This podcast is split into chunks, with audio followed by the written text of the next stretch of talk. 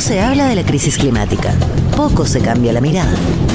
Ahora en Pauta, recordamos las historias más destacadas de quienes están trabajando para empujar el desarrollo sostenible. Desde lo local a lo global, desde lo pequeño a lo macro, desde la economía a la cultura. Esto es lo mejor de Clima de Cambio, con Amaro Gómez Pablos, Gonzalo Muñoz Abogavir y Daniela Silva Rodillero en Radio Pauta. Una presentación de Engie, liderando la transformación energética de Chile. SQM, soluciones para el desarrollo humano. Y ME Elecmetal, proveedor y aliado estratégico de la minería. Hola, hola, soy Daniela Silva y estamos acá con lo mejor de Clima de Cambio, repitiendo las mejores entrevistas, las más interesantes, las más contingentes también. Y esta semana estuvimos todos felices de que Chile fue el primer país del mundo en ratificar el llamado Tratado de Altamar, donde uno de sus articuladores principales fue Max Bello, a través de su Mission Blue, a través de la Fundación Patagonia Azul también, y de todo el, el, la negociación en la que participó Chile y que fue uno de los países líderes a través de una negociación de 20 años, dos décadas, varios gobiernos estuvieron ahí empujando internacionalmente la idea de firmar este tratado que protege los mares más allá de las jurisdicciones nacionales. Así que vamos a escuchar a Max Bello, este chileno que ha sido denominado el Señor de los Océanos. Quedarse inmóvil no es opción. Es hora de un clima de cambio. Hay cosas que definen la amistad. Nadar con tiburones es una de ellas. Te tirarías al mar en medio del océano con aguas infestadas de tiburones de unos 3 a 4 metros eh, de longitud y con cualquiera. Yo, por cierto, no pero con una persona, con Max Bello, sí lo haría y así fue. Chileno, radicado en Washington, biólogo marino, muy probablemente la activista de habla hispana que más ha hecho por cuidar ese manto azul que cubre el 70% de la superficie de la Tierra. ¿Y cuál es su sueño? Que nos lo diga él, pero es crear corredores de áreas marinas protegidas. Está en Washington, está con nosotros. Max, un abrazo. ¿Qué tal, Shark Friend? ¿Qué tal? ¿Cómo estás? exacto, qué buena, qué buen comienzo, además con esa memoria ah, muy buena, ¿no? Eso, ¿Y no tenido el privilegio, Dani? ¿A ti te ha tocado? No me ha tocado, la verdad. Tampoco ni con Amaro, ¿no? Claro, ni, con estrellitas de mar o picoró, con nada. Digamos que chapoteo en las roquitas del garro, allá de eso. Yo estoy a la espera, Max. bueno, seamos profesionales y entonces dejemos las estrellitas del mar y nos vamos al tema del océano con nuestro entrevistado, Max. Cuéntanos de los corredores, las áreas marinas protegidas, lo fundamental que es crear justamente estas extensiones. América Latina, ya una zona que, si no me confundo, es la que eh, geográficamente en el mundo más de estas áreas marinas protegidas tiene. Sí, efectivamente, mira, eh, lo que pasa, Amaro, es que como, eh, como se, se imaginarán muchos, y muchas, los tiburones, las ballenas, las tortugas, peces, etcétera, la vida, los ecosistemas, las corrientes, no tienen eh, fronteras, ¿no? Entonces, eh, nosotros los humanos hemos definido la, la, frontera marítima que son las 200 millas, un espacio que se llama la zona económica exclusiva. La zona económica exclusiva, incluso tú sabrás, Amaro, fue, y, y, todos ustedes sabrán que tiene relación con la cacería de las ballenas. El, fue, era el lugar donde más lejos podías irse desde la costa y traer una ballena eh, sin procesar. Eh, siempre entonces nuestra, nuestra visión ha sido más bien comercial o de extracción. Y sin embargo, ¿cierto? Todas estas especies eh, viven en un océano que es mucho más grande. Eh, nosotros hemos visto, por ejemplo, científicos, ¿cierto? Han puesto marcadores satelitales que demuestran que un tiburón que es marcado en Galápago o en Chile, por ejemplo, el tiburón termina en las costas de Nueva Zelanda, es decir, ha cruzado el Océano Pacífico entero, ¿no? O de Galápago a Hawái, etcétera. Entonces, lo importante aquí, cuando estamos hablando de protección, cuando hacemos áreas marinas protegidas, cuando decimos, bueno, vamos a proteger este lugar porque aquí hay tiburones, pero esos tiburones, lo más probable, sin duda, van a haber salido de esa área en algún momento. Y afuera no hay esa protección que le hemos eh, dado en un lugar específico. ¿Qué pasa con ello? ¿Qué pasa finalmente con la población? ¿Están esas áreas marinas protegidas siendo finalmente útiles para la conservación de esa especie, de su ecosistema, etcétera, que al final del día es sobre lo que se basa la vida en este, en este planeta. Max, y así como tú dices, los tiburones no tienen frontera, las ballenas, en fin, tú tampoco tienes frontera, reconozcámoslo, ¿no? Tú eres un ciudadano de este mundo que se ha logrado mover en este contexto con muchísimas otras naciones. Ese corredor del que hablaban tú y Amaro es un corredor que debiera unir y no solo intenciones, sino que acción concreta desde muchos países, al menos de la costa del Pacífico. ¿Nos puedes contar un poco más qué es lo que están haciendo otros países? Recibiste un gran honor desde el gobierno de Panamá, has trabajado mucho con el gobierno de Ecuador en la conservación de la zona de Galápagos. Ecuador acaba de hacer un intercambio de deuda por biodiversidad. Si nos puedes contar para que, para que el público chileno entienda dónde estamos en Chile, pero también dónde estamos en comparación con otros países. Mira, voy a contarte la historia mejor. Yo, cierto, hace, hace años que venía de alguna forma estudiando esta zona. De hecho, mi tesis eh, de, posgrado yo la hice en Escocia eh, y la hice justamente sobre este sueño que partió diciendo Amaro, el, mi sueño de, crear áreas marinas protegidas que representen no solamente a los países, sino que más bien que representen al ecosistema y a esas especies que se mueven y que debieran moverse libremente. Y, justamente hace algunos años atrás empezamos eh, con algunas organizaciones, eh, Bertarelli, con Pew y otros, a trabajar en, la protección cierto de Galápagos. Pero la idea justamente era mucho más amplia, cómo conectar eh, esas, protecciones. Ya científicos venían diciendo que, es, por ejemplo, los tiburones pasaban por Costa Rica, luego pasaban por Panamá, luego pasaban por Colombia y, y venían de vuelta y salen de esa zona, etcétera. Entonces empezamos a pensar en, esta idea eh, ya un, un, poco más concreta. O sea, la información estaba y lo que teníamos que hacer era entonces empezar a empujar.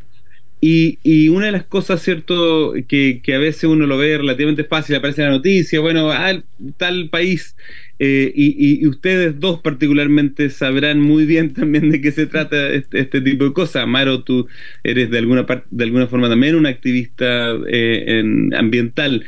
Eh, tú, Gonzalo, has unido, cierto, el sector privado, la sociedad, con, con también con gobiernos para poder hacer más en la ambición climática se necesita de todos. Tú no puedes concentrarte solamente en un pedacito para poder pensar que va a proteger eso. Pero eso es difícil, porque políticamente requiere un compromiso tremendo. Y hemos tratado con muchos grupos, no, no soy solamente yo, pero hemos tratado de entonces poner de alguna forma eh, dentro de las acciones también cosas que puedan atraer a los gobiernos para que hagan ese esfuerzo. Eh, por un lado está la gente que tiene que votar, ¿no? Entonces llevarlo a la sociedad, que la sociedad también sea de alguna forma cómplice y que empujen este, este tipo de acciones pero sobre todo también para que hayan recursos, para que hayan acciones eh, reales y la implementación. Y justamente tú bien decías, eh, Gonzalo, esta semana pasada yo eh, estuve muy, muy involucrado en eso. De, hecho, aquí les cuento, a mí se me ocurrió un poco, se me ocurrió la idea, digamos, ¿por qué no ponemos un DevSwap en esto? Porque porque a lo mejor eso a lo mejor también hace que Ecuador finalmente traiga cierto... Ah, explica ese concepto, por favor. eso es fundamental es como refinanciar tu, tu, casa, es como refinanciar el pago de tu casa al banco, básicamente. La, lo que pasa es que los países tienen deuda externa que se, se comercializa en las bolsas afuera. ¿Y qué es lo que haces tú? Consigues, ¿cierto?, que alguien compre esa, esa deuda y esa deuda en el fondo va a estar pagada, pero es pagada directamente al país.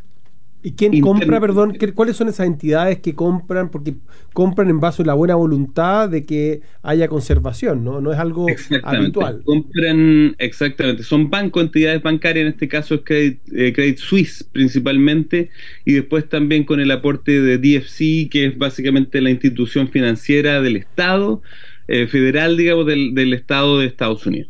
Y por lo tanto, entonces, entre estas organizaciones lo que, lo que se hace es que se compra la deuda, ya la deuda se compra más barata y eso disminuye inmediatamente la deuda del país. Imagínate que alguien eh, compra cierto la deuda bancaria que, que yo tengo, eh, va, entonces me dice, hey, compré lo que tú le debes al banco, pero el banco me dio un precio diferente porque lo compré de una vez y luego además también, en vez de pagarme a mí, eh, págale, ¿cierto? Eh, arregla tu casa. Arregla tu casa con eso, pon un jardín, pon árboles, eso es lo que yo quiero que haga. Entonces yo, en vez de pagarle al banco, lo que hago es que planto más árboles. En este caso es Protejo Galápagos. Entonces es un sistema bastante nuevo y este es el cambio de deuda más grande por naturaleza, más grande que se haya hecho en el planeta hasta ahora. Oye, Max, lo encuentro extraordinario y, decirte además también que una manera de generar conciencia es en las aulas.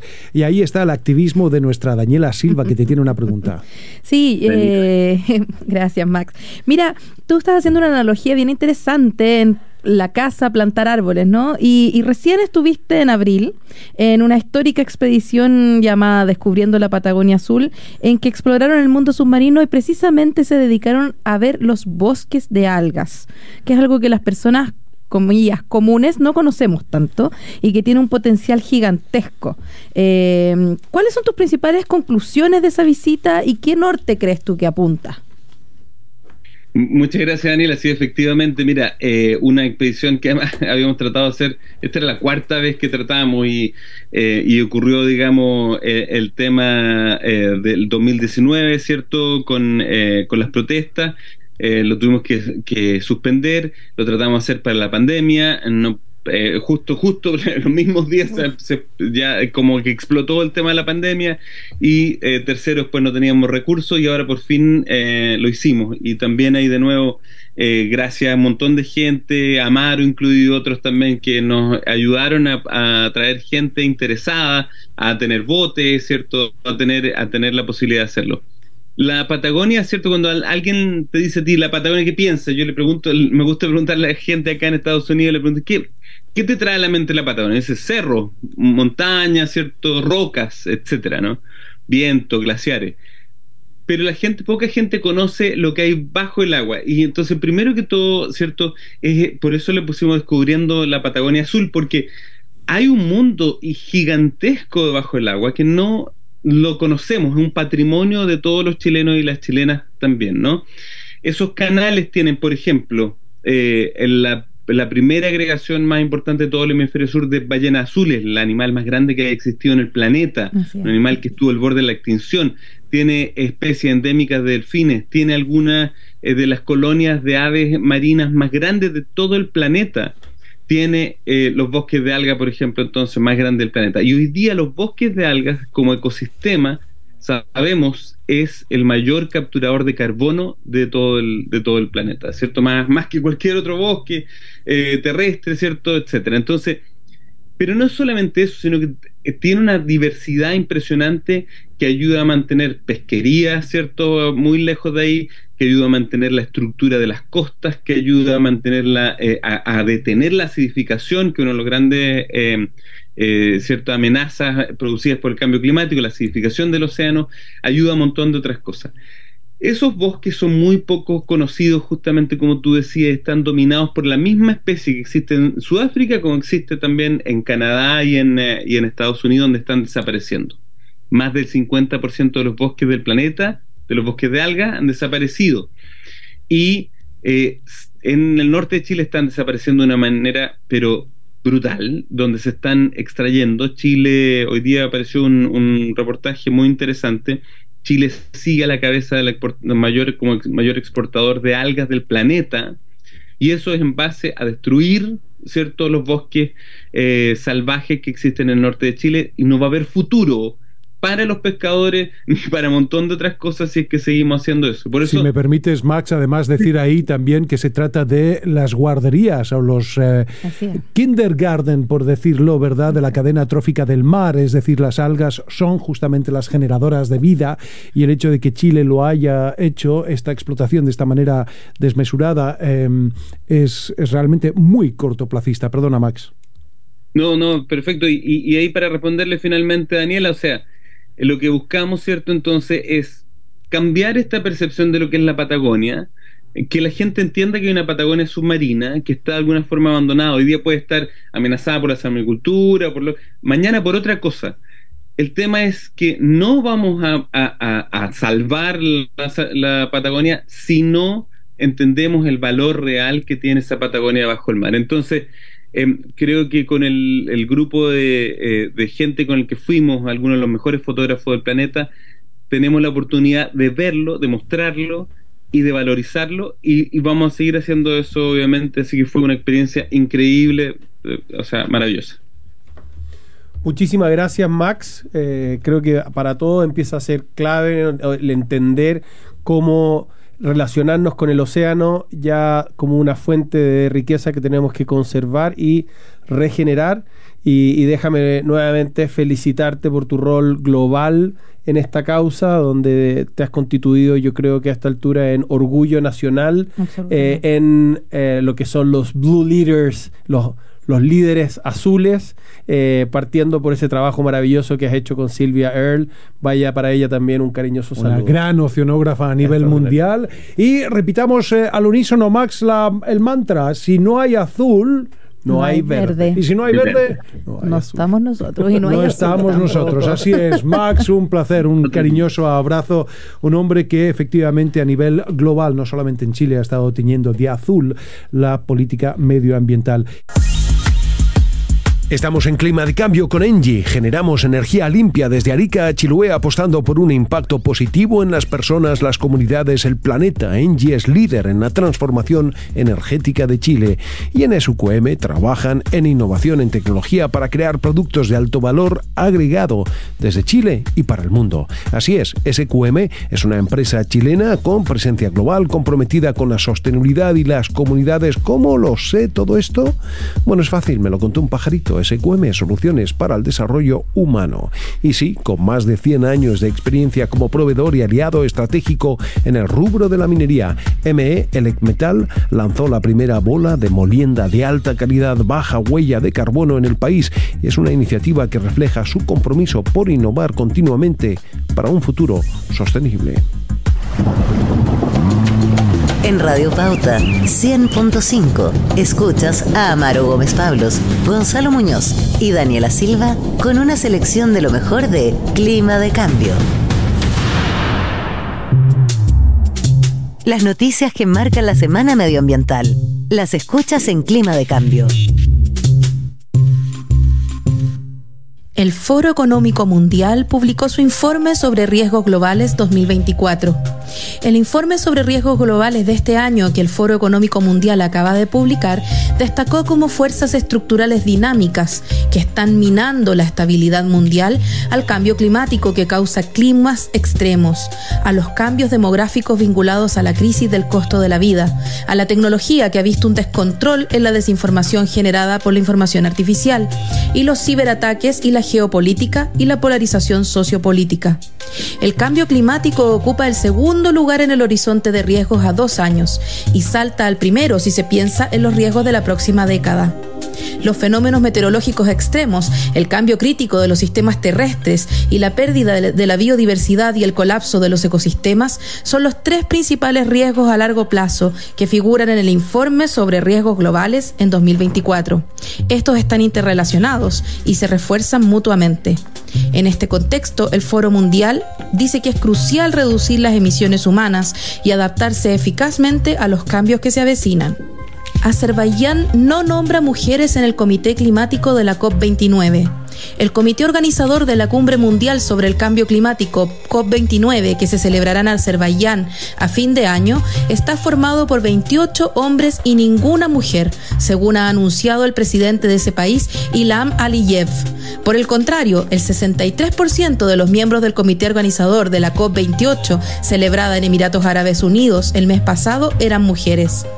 Casi todos los miembros del comité de la COP29 son ministros o funcionarios del gobierno, incluido el jefe de Servicio de Seguridad del Estado y el jefe de la red estatal de distribución de gas de Azerbaiyán. Por segundo año consecutivo, las conversaciones climáticas más importantes de la ONU serán organizadas por un petroestado.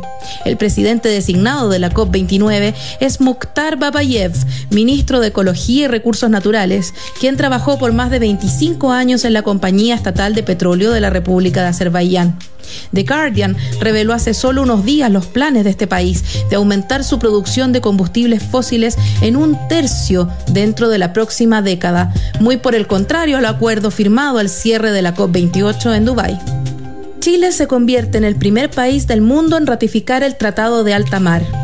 Después de un arduo proceso de negociación internacional de casi dos décadas, el Senado de Chile aprobó el 16 de enero la firma del Acuerdo sobre la conservación y uso sostenible de la biodiversidad marina más allá de las jurisdicciones nacionales de las Naciones Unidas, conocido también como BBNJ. Chile ha dado un paso histórico al convertirse en el primer país en el mundo en ratificarlo. Este acuerdo internacional busca proteger y regular la biodiversidad en las áreas más allá de las 200 millas de jurisdicción nacional y establece un marco de trabajo en temas como la administración de las diferentes formas de áreas marinas protegidas, las evaluaciones de impacto ambiental, la distribución equitativa y justa de los beneficios de los recursos marinos y la creación de capacidades y transferencia tecnológica marina. La aprobación este acuerdo es el resultado de años de esfuerzo y colaboración entre diversas instancias gubernamentales, expertos en medio ambiente y ONGs, y es un gran avance para enfrentar las tres amenazas principales del océano, la pérdida de la biodiversidad, el cambio climático y la polución. Chile es reconocido por su riqueza y diversidad de ecosistemas marinos y de esta forma asume un liderazgo mundial al comprometerse pioneramente con la protección de estas áreas vitales para la salud de los océanos.